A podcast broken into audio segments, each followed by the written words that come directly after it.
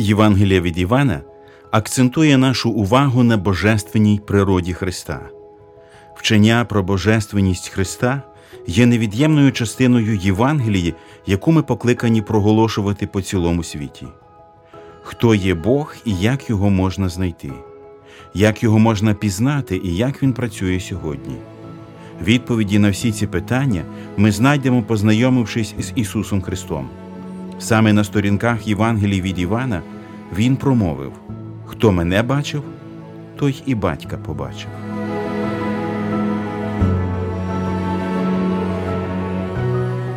Ви слухаєте подкаст Вивчаємо Біблію разом.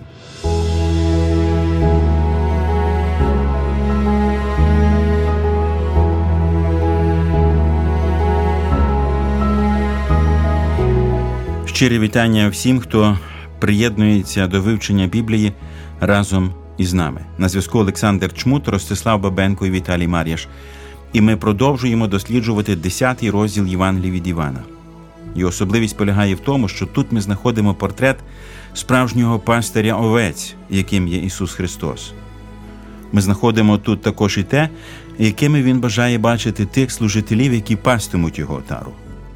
Ми продовжимо наше вивчення після молитви. Добрий Боже, ми просимо Твоєї мудрості, Твого благословення і Твоєї допомоги при вивченні Твого Слова. Говори до нас через своє Слово, допомагай нам зростати духовно і змінюватися в Твій образ, щоб прославляти Тебе в своєму житті. Амінь.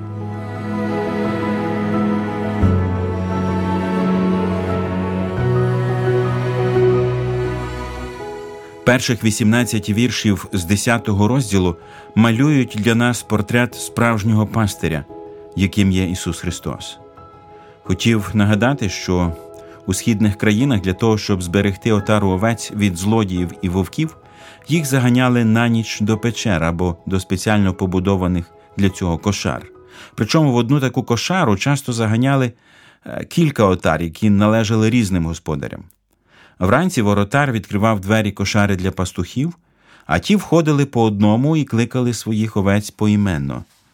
Вівці пізнавали своїх пастухів по голосу, слухалися їх і йшли за ними, а ті виводили їх на пасовисько. Чужі ж вівці ніколи не йшли за чужим пастухом. Злодії ж і розбійники не наважувалися увійти до кошари через двері, які були для них замкнені і охоронялися воротарями. Тому вони пробували влізти до кошари, як написано, деінде, щоб вкрасти вівцю. Все це було фарисеям добре відомо.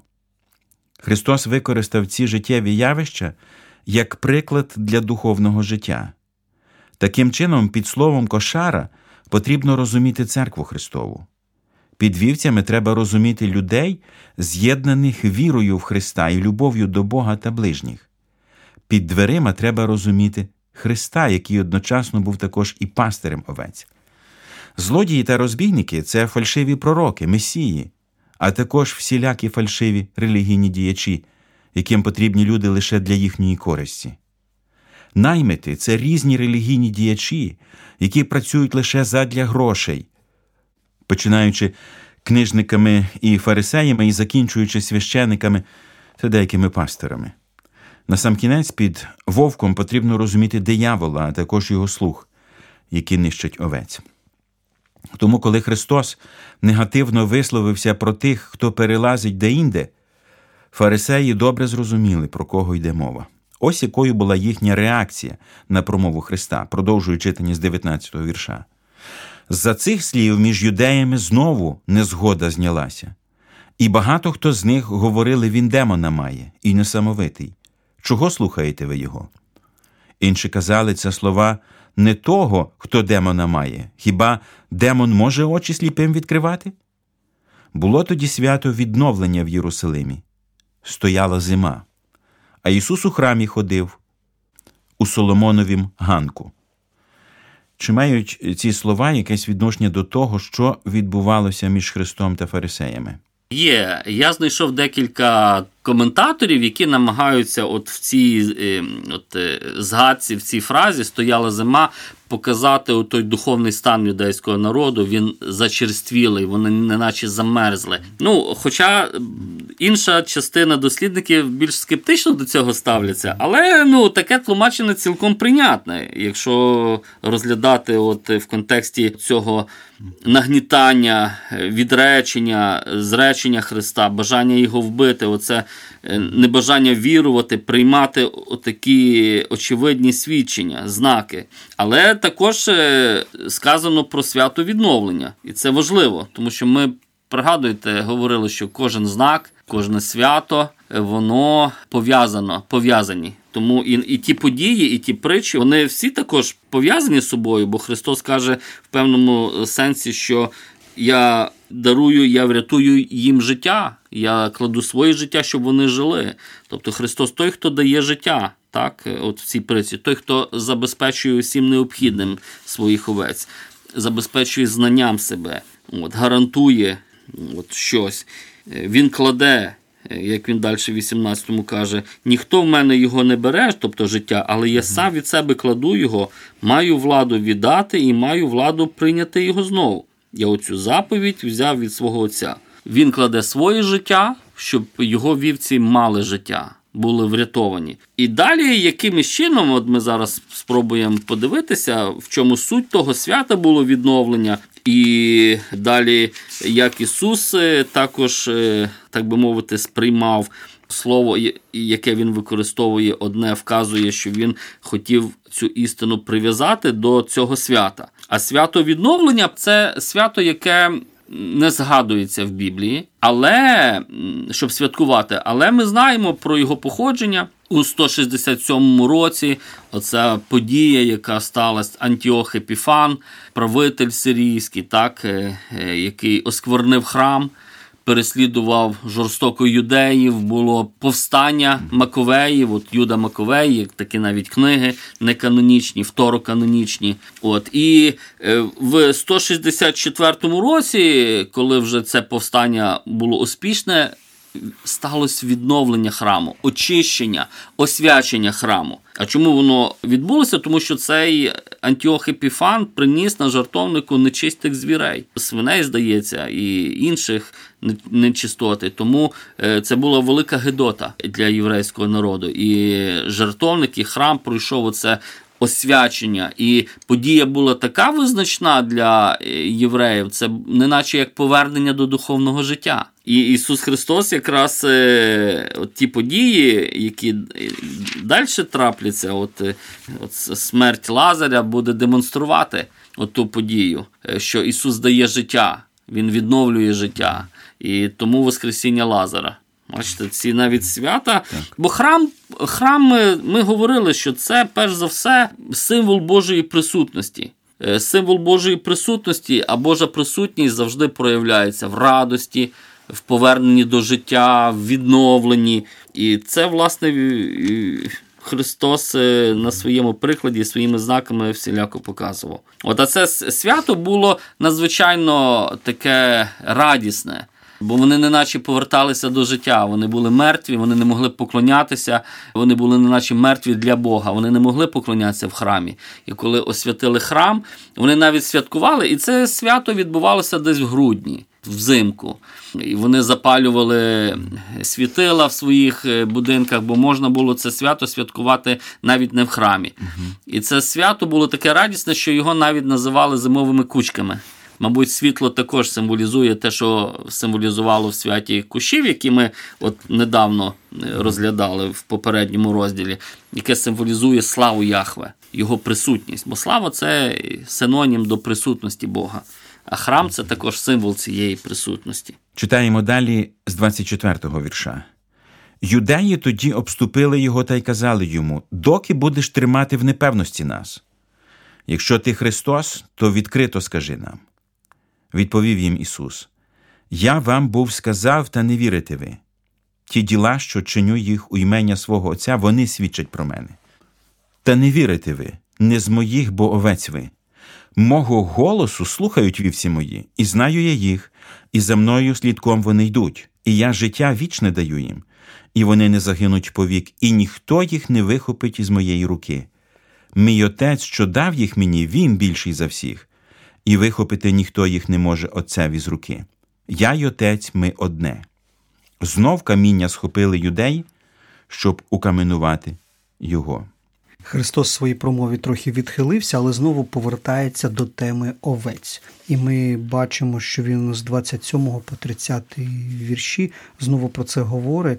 Що це за вівці? Це вже трохи інша тема, чи Христос продовжує говорити про те ж саме? Ну, як завжди, трапляється, Іван так е, робить, що частково матеріал. Продовжує цю канву його розповіді, частково привнесено щось нове. Бачите, там Христос є воротами, є пастирем добрим, кладе своє життя, а тут він продовжує і каже, що я життя вічне даю їм. Це ще одна така пастирська, ну вона вже навіть перевершує пастирські обов'язки. Бо пастир зберігає, Христос каже: Я не тільки зберігає, я даю їм вічне життя. І вони не загинуть повік, ніхто їх не вихопить із моєї руки. Ну, далі він ще й про отця цікаві речі говорить. Він каже, що він більший за всіх, що означає більший за всіх це за кого? Ну, в контексті того, хто хоче вихопити з руки Христа. А ми в 9 розділі ми чудово бачили, е, що ті, хто повинен приводити до Христа, бути пастирями ізраїльському народу, вони готові були вигнати синагоги тих, хто вірив в Ісуса Христа. І тому, можливо, Ісус Христос якраз як підбадьорення їм, тим, хто бо ж. Ми повертаємося до контексту написання. От прочитайте, що відбувалося в Ефесі. Там велика синагога була. Ось і юдеї, які довіряли Христові, вірили в нього, вони найімовірніше переживали виключення синагоги. І вони це дуже болісно сприймали. Що тоді станеться? То Христос е, і тепер Іван використовує цю істину, каже, що ніхто не може вихопити навіть. Так би мовити, виключення синагоги, воно не здатне вихопити з руки Ісуса Христа. Тому що зауважте, от коли він каже: ніхто не вихопить з моєї руки. Мій отець, що дав їх мені, він більший за всіх, і вихопити їх ніхто не може отцеві з руки. Я і отець ми одне. От знов та сама істина через те, що Ісус є е, рівний по силі, Він може демонструвати. Вівця знаходиться в руці Христа, але через те, що Отець і Син одне, то і Отець зберігає. Ісус демонструє те, що Отець зберігає, тримаючи в своїй руці. Ось він показує оту таку силу Отця, яка набагато більше перевершує от е, е, силу тих авторитетів, які думали, що вони мають якусь владу, виганяючи людей через їхню віру в Христа синагоги, переслідуючи їх, от, застосовуючи таким чином той авторитет свій, який даний був їм, але вони стали тими злодіями і розбійниками.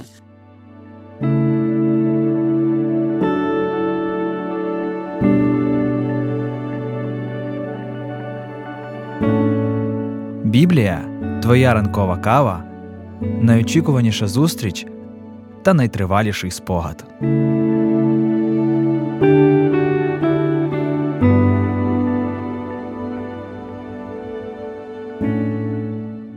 Я хотів би нагадати нашим слухачам, що ми досліджуємо 10-й розділ Євангелії від Івана. І ця Євангелія особлива тим, що в ній Христос представлений як Бог. У тексті, який ми нещодавно прочитали, є такі слова: Я життя вічне даю їм. Ці слова говорить Ісус Христос. Поміркуйте над змістом цих слів, друзі. Христос гарантує, що Він дає вічне життя. Це означає, що Він має вічне життя. А хто може мати вічне життя, щоб наділяти ним інших? Тільки той, хто сам є вічним, тобто Бог. Ми теж маємо вічне життя але ми нікого ним не можемо наділити. Ми тільки отримуємо Його, а Христос ним наділяє, тому що Він є Богом. Ці та подібні їм тексти, які ми зустрічаємо на сторінках Євангелії від Івана, яскраво засвідчують, що Ісус Христос насправді є Богом. Також слова ніхто їх не вихопить з моєї руки засвідчують про Божественну силу Ісуса Христа. Тому що такі ж самі слова вихопити ніхто їх не може, Отцеві з руки ставлять його на один рівень з Отцем, про якого він говорить мій Отець, що дав їх мені він більший за всіх. Продовжимо наше читання далі з 31 по 39 вірші. Знов каміння схопили юдеї, щоб укаменувати його. Відповів їм Ісус: Від Отця показав я вам добрих учинків багато. За котрий же з тих учинків хочете мене каменувати? Юдеї йому відказали: Не за добрий учинок хочемо тебе вкаменувати, а за богозневагу. Бо ти, бувши людиною, за Бога себе видаєш. Відповів їм Ісус: Хіба не написано в вашім законі я сказав ви боги?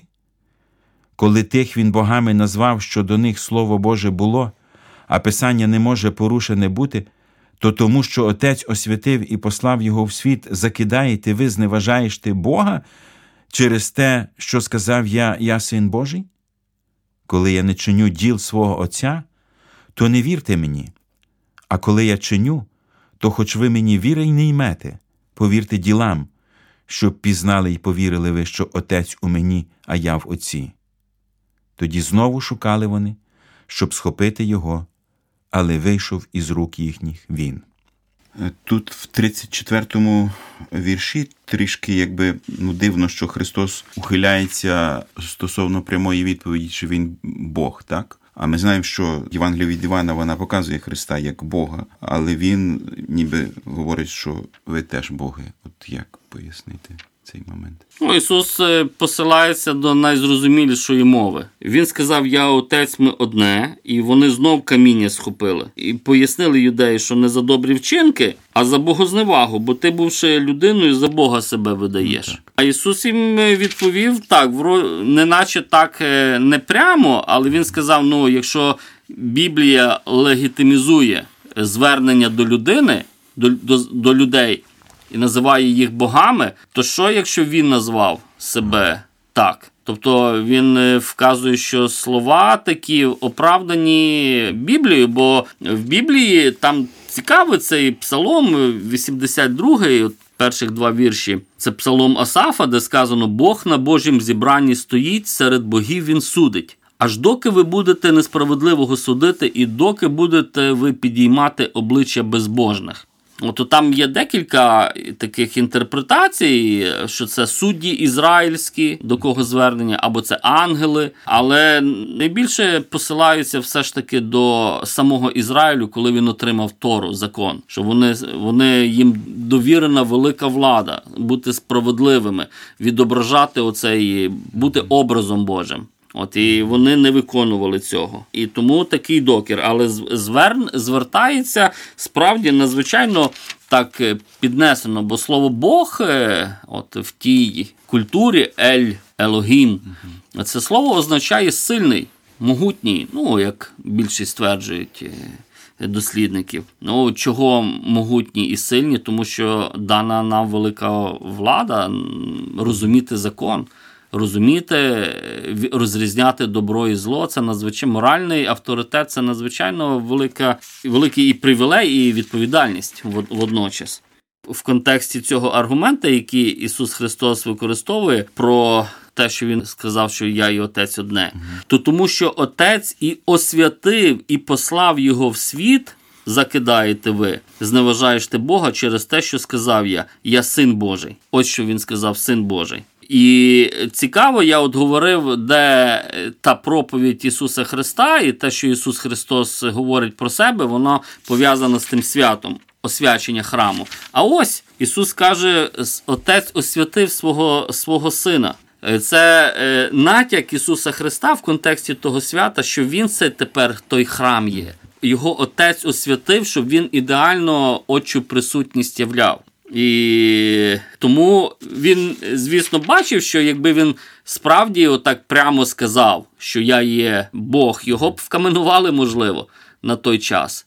От він бачив неготовність прийняття. Вони вже зробили висновок. Тому він відповів їм таким чином, щоб упередити це, щоб вони були роззброєні на цей момент. А далі він сказав ці важливі слова про те, що він освячений отцем, якраз от сильні слова, які і вказали на, на те, що Ісус це той храм. Ісус це та Божа присутність, яка тепер нам являється. Десятий розділ завершується такими словами.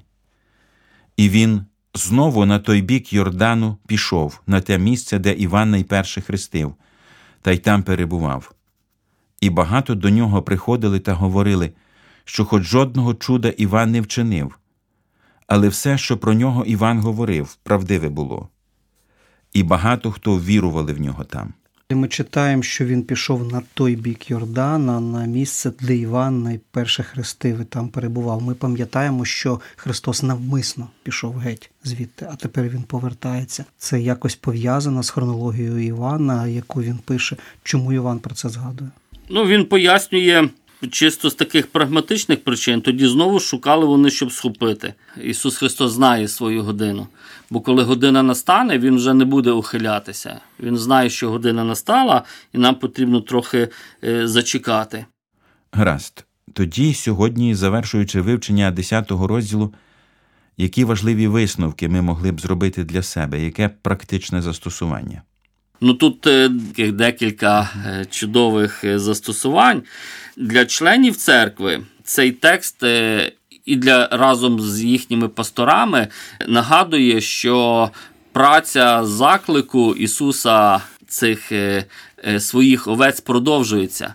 Він послав своїх учнів і посилає далі проповідувати Євангелію, бо таким чином зараз його вівці чують його голос. І цей текст е, говорить, що зараз багато є овець, як серед, скажімо так, юдейського стада, так і язичницьких народів, які потрібно чути голос Христа. І ж той час вістки Євангелії, повернення він зберігається. І текст е, говорить, що Христос бажає ось е, такої праці. Він шукає тих, він кличе своїх овець.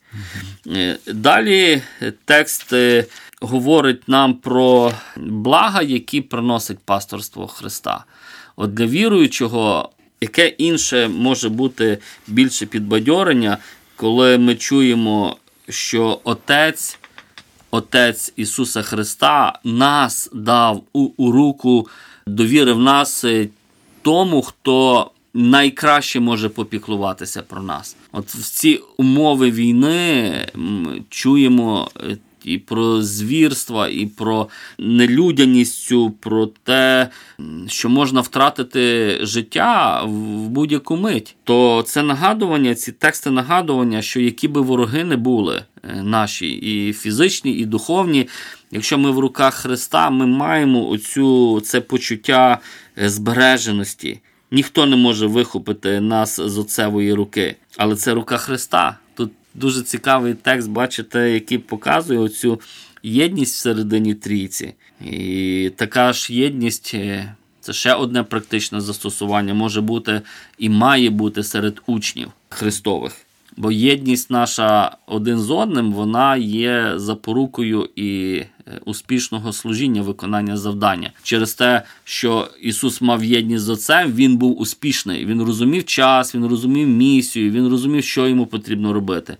От, маючи єдність церкви одна з одним і з Отцем і Сином в дусі, ми маємо розуміння, е, що нам робити, коли нам робити, дочасність, доречність того, що ми робимо. Тому прагнути християнам цієї єдності як особистої з Христом, так і оцього. Тут, бачите, зображується не як кож... Ісус знає кожну вівцю, але разом ми отара.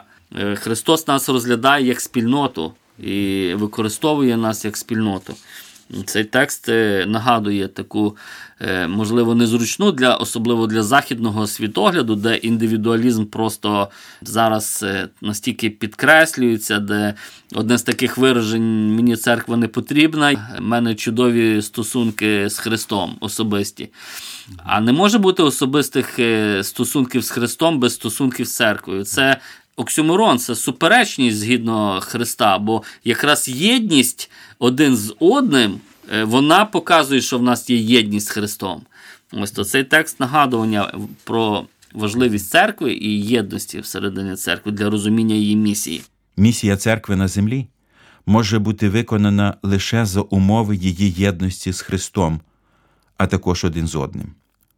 Коли ми будемо досліджувати 17 розділ Євангелії від Івана, у якому викладена первосвященицька молитва Ісуса Христа, то ми побачимо, що Господь молився про це, а саме про те, щоб його послідовники мали єдність з ним, а також між собою. Ось його слова.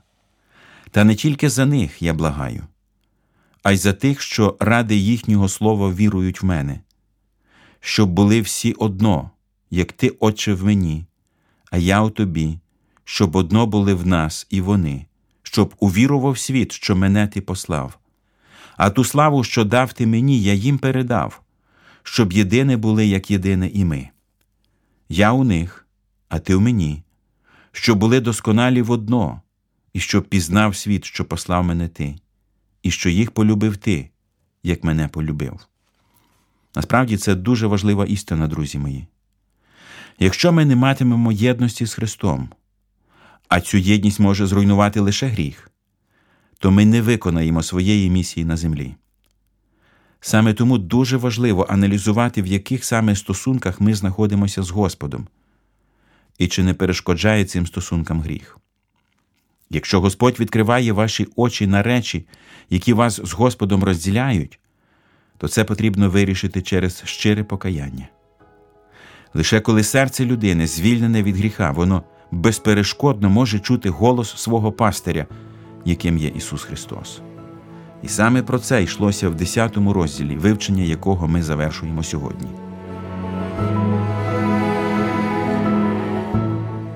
Дякуємо, що прослухали цей подкаст. Ви можете підтримати наше служіння за реквізитами в описі. Свої відгуки надсилайте нам за посиланням знизу.